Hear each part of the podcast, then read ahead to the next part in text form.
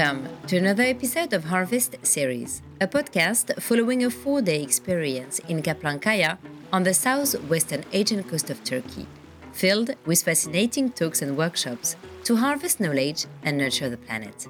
An event produced by Athena Advisors and Capital Partners.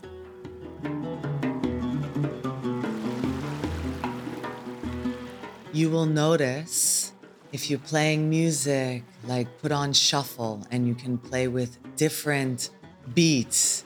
Can be your favorite rock and roll song to some super trancy psychedelic to some singing bowls and you you challenge yourself. I'm often asking people do a new dance allow your elbow to dance. Maybe that song is just all about your elbow. Your elbow has something to say, you know? Okay. Maybe your ear, maybe your tongue. Experience yourself from different directions. We're often here dancing.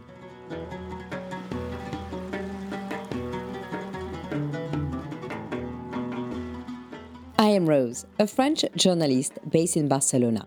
My guest today is Amber Joy Rava, a beautiful dancer with an impressive background with groups such as Cirque du Soleil. Amber offers a dancing path of self mastery, and her teachings focus on cultivating life force and revitalizing our beauty with courage and ritual embodiment anytime, anywhere. We'll talk about Amber's practice and teaching, her story, and we'll finish with some tips for those who want to free their body.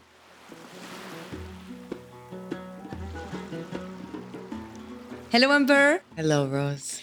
So, can you tell me more about your approach to dancing in general and what do you hope to create when you dance, Amber?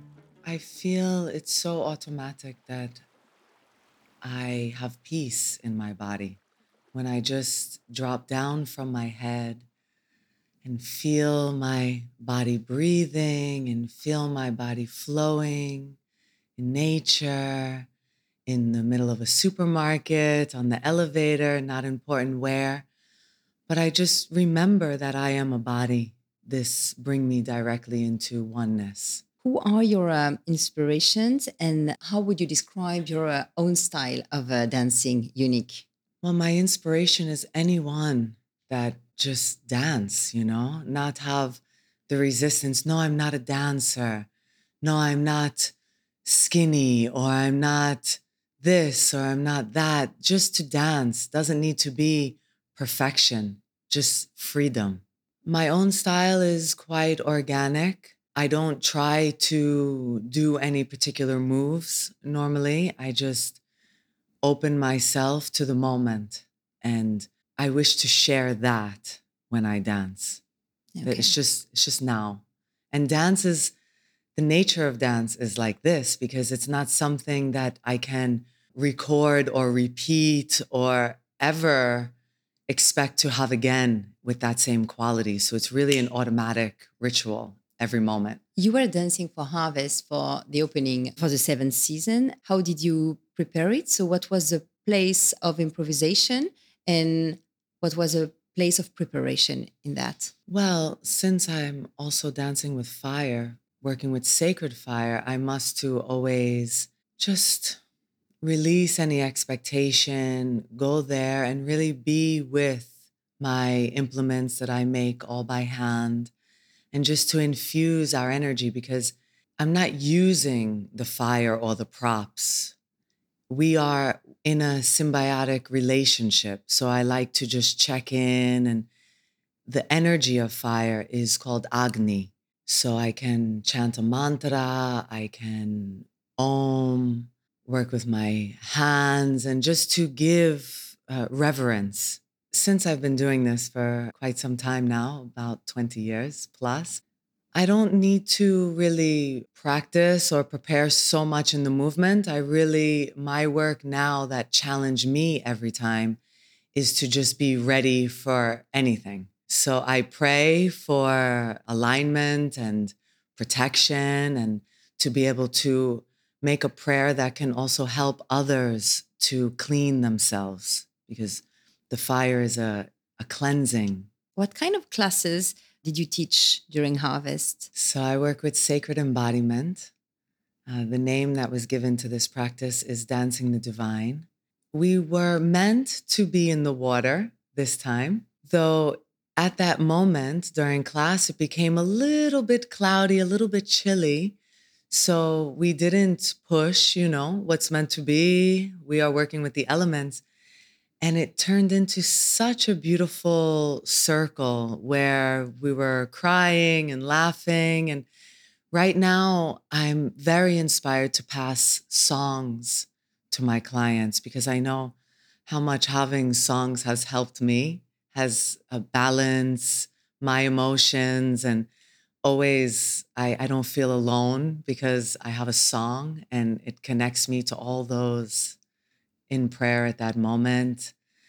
So we sang on the way going there so that we can begin the ritual already in resonance. And then when we arrive on the beach, we start to express that vibration of the song through our body. And so when we use our mouth, loosening the jaw, which we can all do more and more throughout the day, we also relaxing our hips and our, our pelvic bones in order to do all of that stretching and softening that we so desperately need. So that's you're helping uh, women to get more softening. What else? What's your goal when you're out with these women? It's a beautiful question. My goal is that they recognize their own beauty and their own power. So as they become more soft, the truth of their courage really shine through. When we're when we're hard and our knees are stiff and we're so much in our head, we're missing our opportunity as women to know ourselves, to trust ourselves, and to deeply honor who we are in every moment. We all have strong days, we all have weak days. And all of those days, these practices come in handy. So I want really, I know we're all going through so much in this world that we try to understand and, and survive. So I wish my ultimate goal is that there is a deep peace in every breath what are the advantages to work with a group of women mm-hmm. versus individual? Well, it's very different, the dynamic. I often like when I can have people first in a group because they get out of their insecurity and that critic that's in the head. When you see others processing, moving away from the competition or like she's better or I'm better to, wow, we're both suffering or we're both celebrating. And they can really help each other amplify the results. Then, when you're working individually, I can really go deeper to understand how are you walking? How are your feet? What's going on when you're breathing?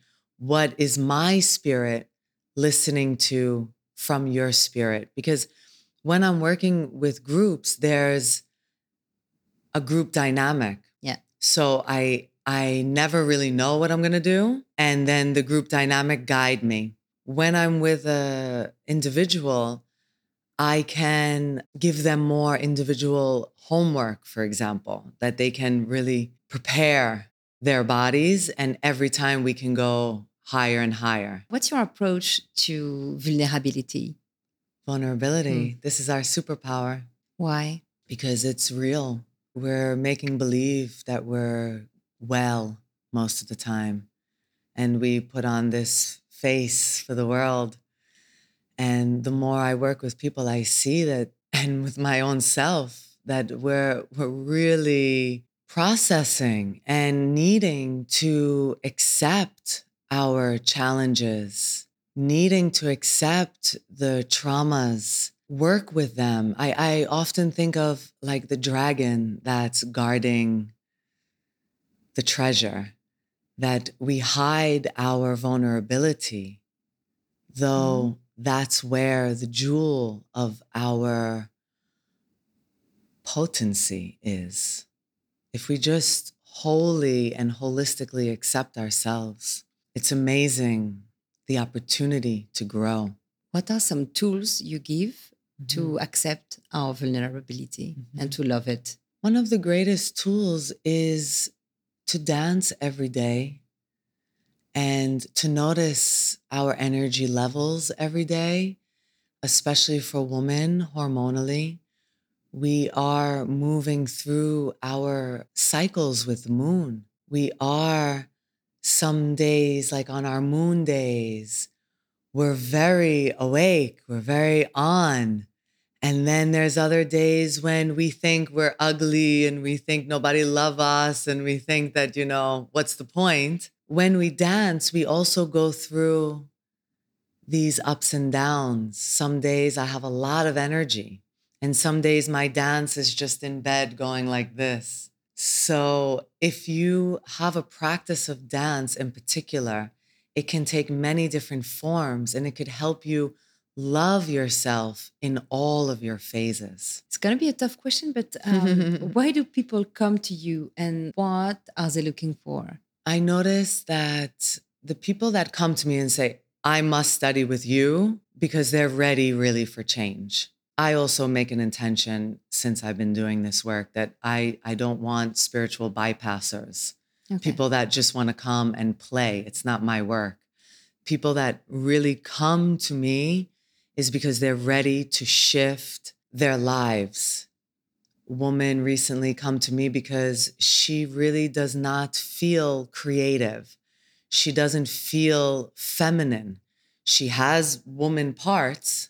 She know to dress well and present herself, but deep down inside, she feels stiff, frozen emotionally, frozen in her body. Many women also they come because they've had sexual abuse and they're not able to open themselves. Some women come because they've lost their voice.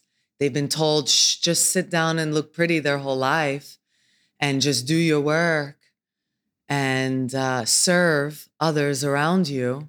But deep down inside, they're, they're choking. They can't speak their truth. There's many different variations also for men.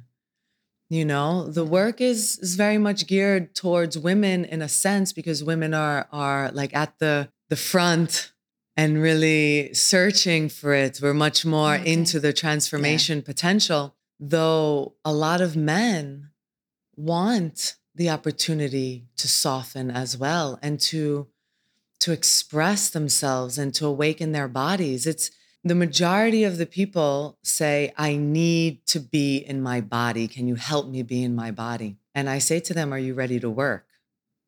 Because it's nothing like foo foo. We're just going to make some movements. We're going to go to the heart and expand. How do you go to the heart? Well, I think that also me as a person, I'm quite vulnerable and I, I share my own experiences. And I, I often say that dance saves my life daily also. And so, this, when we are true, the truth of the other also can feel. And we connect our hearts with innocence and a childness quality, childlike quality that we just we just here on this paradise planet, this earth school to evolve.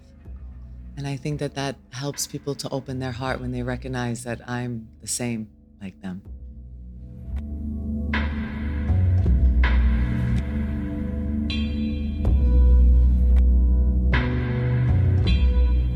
Amber's dance journey commenced at the tender age of three.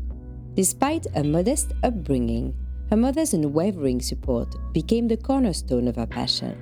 Reflecting on her past, she never envisaged traversing the globe, conducting dance and self expression workshops worldwide, a reality that surpasses her childhood dreams.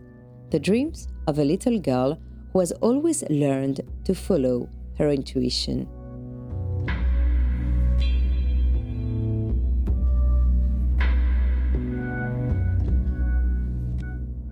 What put you on uh, this path, Amber? How did you arrive where you are? I have what no was clue. the journey?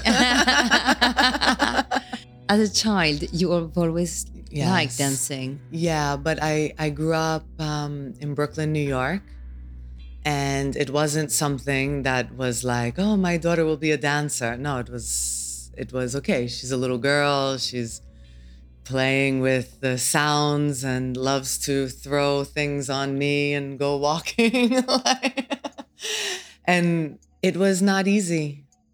It was not easy to stay on this path of my own heart that I am very grateful that my mother always believed in me no matter what. She wanted me to be probably a teacher or a nurse or she saw my nurturing instructive qualities. Yeah. but she wanted me to have, you know, health insurance and be more like straight.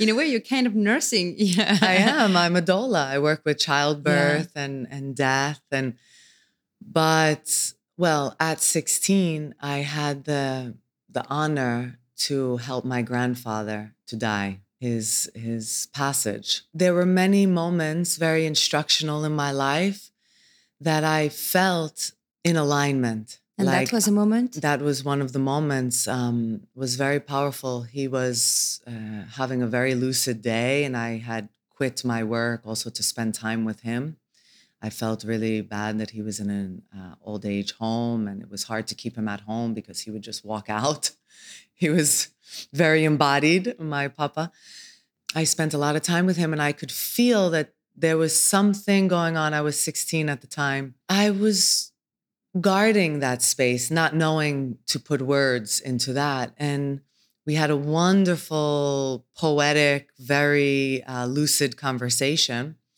And after that, the beeping started to go off. And something told me, go now and close that door so that they can't come to keep reviving him because this is not natural. He, you know, this is his time. He's lived 80 years on this planet. It's not our right to step in between. And this is my grandfather. I don't want to lose him, but I wanted just to respect nature. This time. Okay. wow. Yes. And so I went to the door and I held the door. And there were like the orderlies and the nurses and everyone tried to push. And I received this incredible force. And I held the door there and was looking into my grandfather's eyes and I could see him just light from within shining. And when my family came, because they wanted to arrest me, you know, like this is God, yeah, illegal. wow. What a story. And my family okay. was like, what just happened? And they didn't say much. They just sort of stepped back, but realized that obviously it's done with love. They know me. All of my dancing, also, when I first started, I was dancing as a child. I went to ballet, I went to gymnastics for many years, but like little schools, no, no big deal.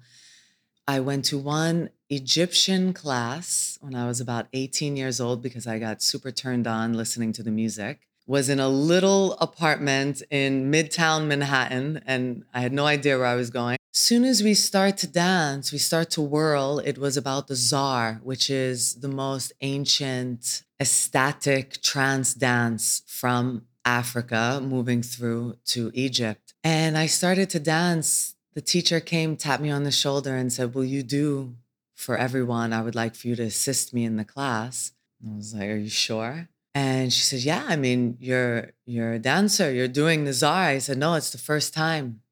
And she put me to teach after that. So everything that I've done, I have not said, I'm gonna be a dancer, I'm gonna do this. I never.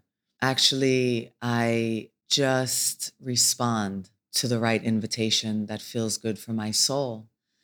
When I was invited to dance on stage for the first time, I didn't say, Let me show you something. People say, Please, will you come and dance for us? And this was very shocking for me also, because as much as I like to dance, I come off sometimes as a outgoing person, but I am quite private. Okay. And I think that life just move you where you need to be. wow. it's a dance. and how do you create space for um, these invitations and how do you listen to them and know how to answer to the right one? I'm very fortunate that I've always been uh, really close to my intuition.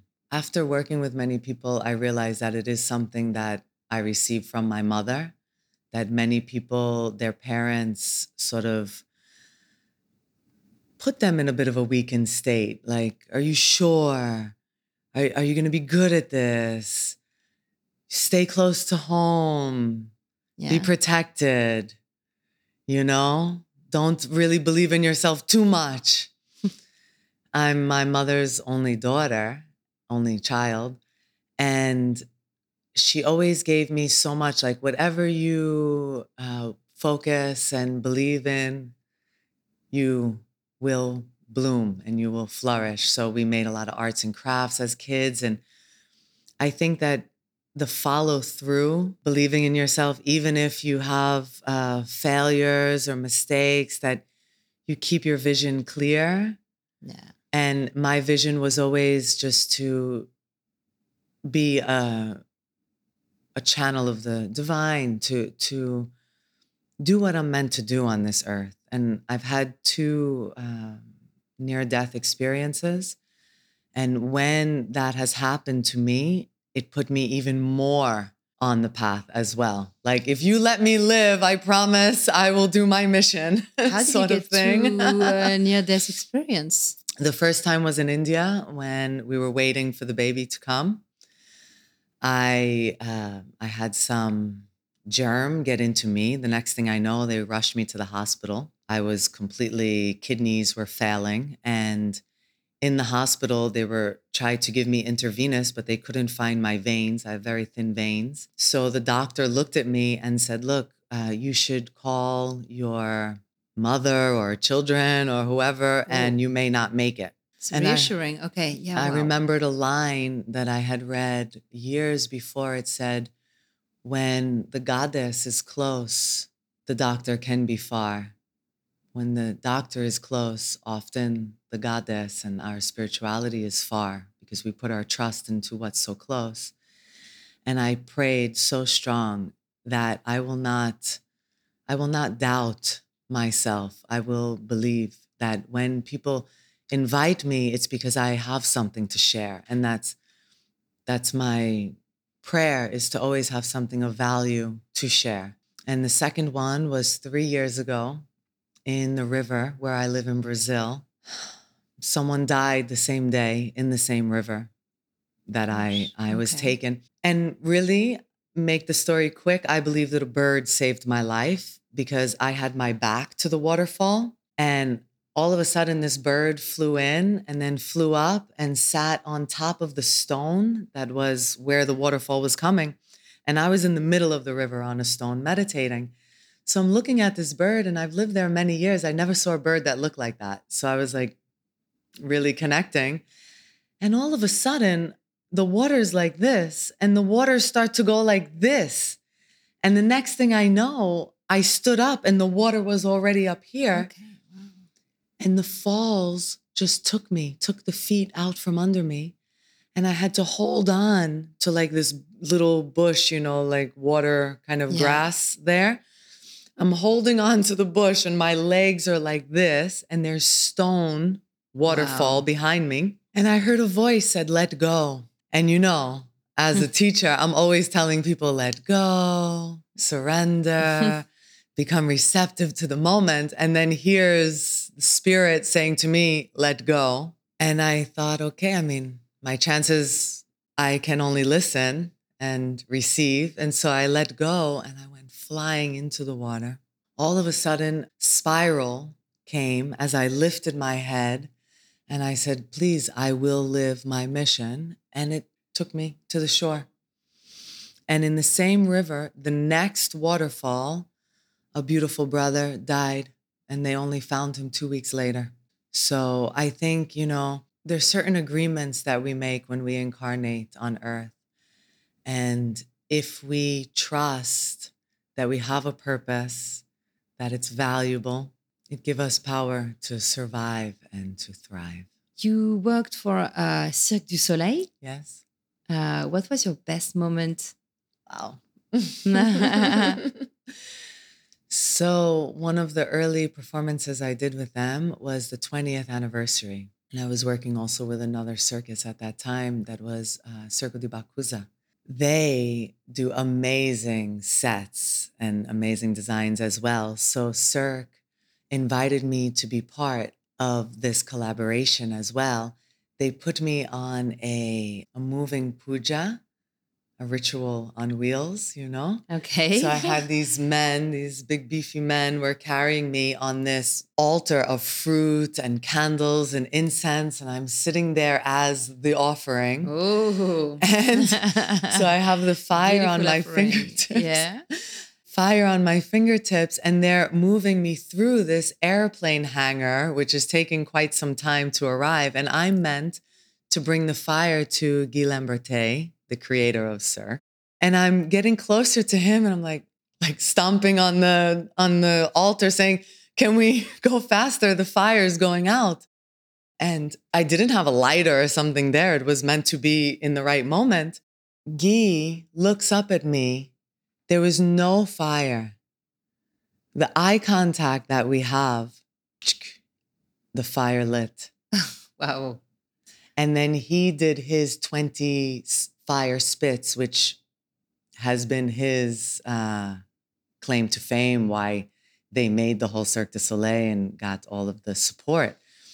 As a street performer, he was spitting fire. So full on. Then the woman rises up into the sky with the dress falling over her, singing Alegria. And my middle name is Joy.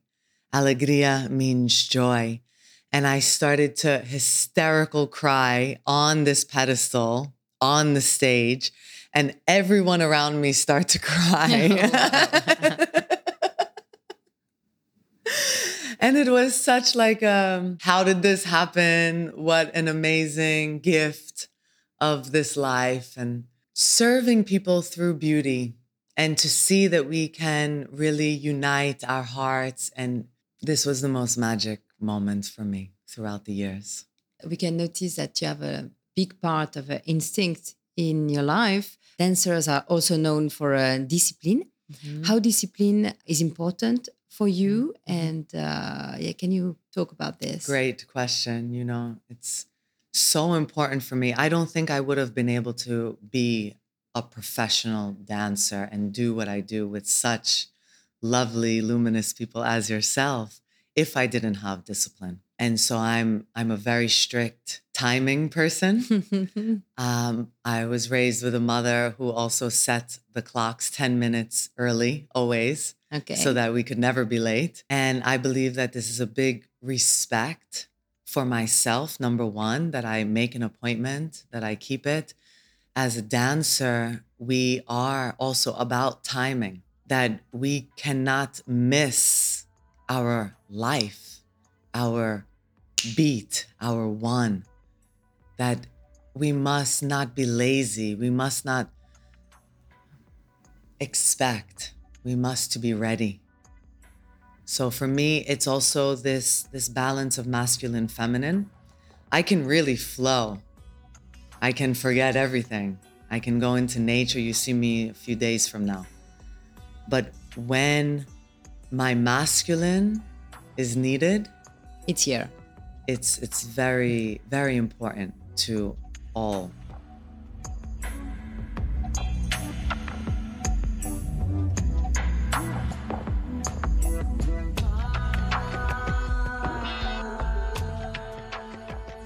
Now, as promised, we delve into the insights of the talented dancer Amber Joy Rava seeking her invaluable tips to enhance our dance skills, foster freedom in movement, and elevate our self expression.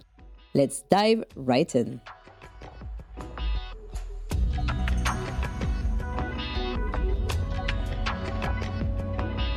I love to dance for fun, but I never learn any technique. And I tend to look stiff or old fashioned when I dance. How can I practice alone to become a more relaxed and cool dancer? Again, the everyday dancing, you will notice if you're playing music, like put on shuffle and you can play with different beats can be your favorite rock and roll song to some super trancy psychedelic to some singing bowls and you you challenge yourself. I'm often asking people do a new dance. Allow your elbow to dance. Maybe that song is just all about your elbow. Your elbow has something to say. you know? Okay. Maybe your ear, maybe your tongue experience yourself from different directions. We're often here dancing. Let the left booty dance for a little while. you know, just just Yeah. really like isolate your body and then bring it back together. Mirrors forbidden. Not forbidden, but I do cover the mirrors often because I don't want people to only look at the superficial. So when you say that you're love to dance, that's the most important part. I want to communicate and be vulnerable, but I'm mm. afraid people will use it against me. When you express your vulnerability, you gain an inner strength. It's not important what other people try and do. I often say, people say, oh, but I don't feel safe. I don't feel safe. Well, you're never going to feel safe. This life is not safe. Nobody gets out alive. We all have uh, suffering. We all have things happening. If you feel safe inside of you, that's the most valuable. I want to speak my truth, but I'm not sure what my truth is. I think that's in the head that we have a critic that is this really my truth? It's like that that philosophical like doubt all the time. We've been really taught to doubt ourselves. But if you just start talking, like if we start talking gibberish now,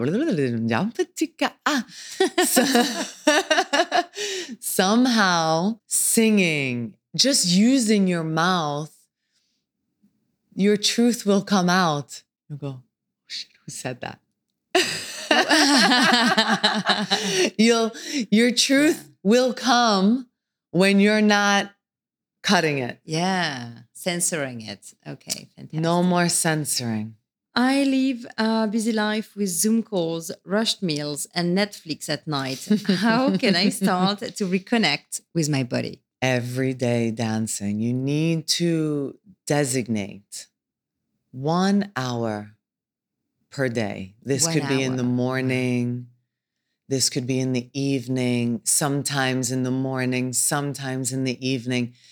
You must to take time for you. We're not human doings. We're human beings. We need to remember honoring ourselves, giving space, you know, luxuriating. Take time to come out of a nice warm bath, put your oils on you, look at your own hands, appreciate your body, and let the dance move you. What techniques do you use to help people, and do you, uh, to finish, uh, modify your approach in, depending on the cultures of the countries? Yes, you must. The same uh, action that I work with in Brazil is very different than what I can do in Belgium, for example. How? The cultural dynamic is so different that, you know, sometimes you're working with women and they're like, yeah, I'm ready to dance. Can I take my clothes off? you know? and then you go to places and you're like, you're not going to make me do that, right? You know, so I must to just, that's why I never have an agenda. And I wait to feel what is moving and how I can, as Rumi in this magic land, Rumi say, you know, seek those that can fan your flames those that help you and so i i want to support each one in a very unique way that we can really get the results that we seek. Sometimes i'll have people close their eyes allow that um, natural dmt to warm them in order that i can start to seduce them into freedom. Other people they come with all this freedom up front but they're actually hiding that not feeling safe, that not feeling secure feeling behind. So I have to wait and watch and tap into those sensitive places that they say, no, no, you can go here, but not there. So it's it's really very delicate with each energy. Yeah.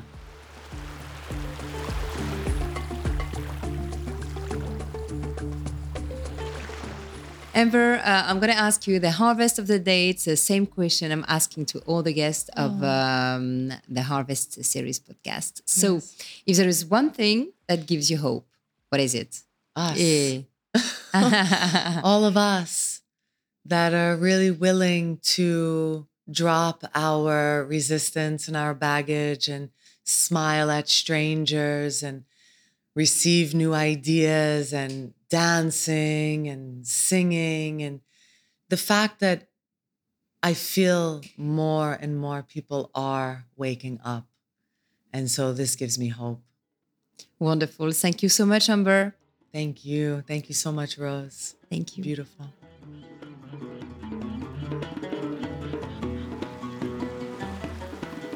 I hope you enjoyed this episode, delving into the captivating world of dance through Amber Joy Rava's perspective. From a profound connection to intuition, to the balance between discipline and freedom, and the insightful tips she shared to enhance your self expression. I trust you found it inspiring. If you did, we'd love to hear your thoughts. Please consider leaving us a positive review and joining us on Instagram at Harvest Series or sending me a message on my Instagram account. Don't forget you can catch all of our episodes on youtube.com slash harvest series. Our upcoming episode features John Brevard. He's a designer and an architect, and he will share his views on sustainability, his project to build a new fabulous Six Senses in Iceland, and what was the impact of losing all his memory when he was a teenager. Until next time, stay tuned for more enriching conversations.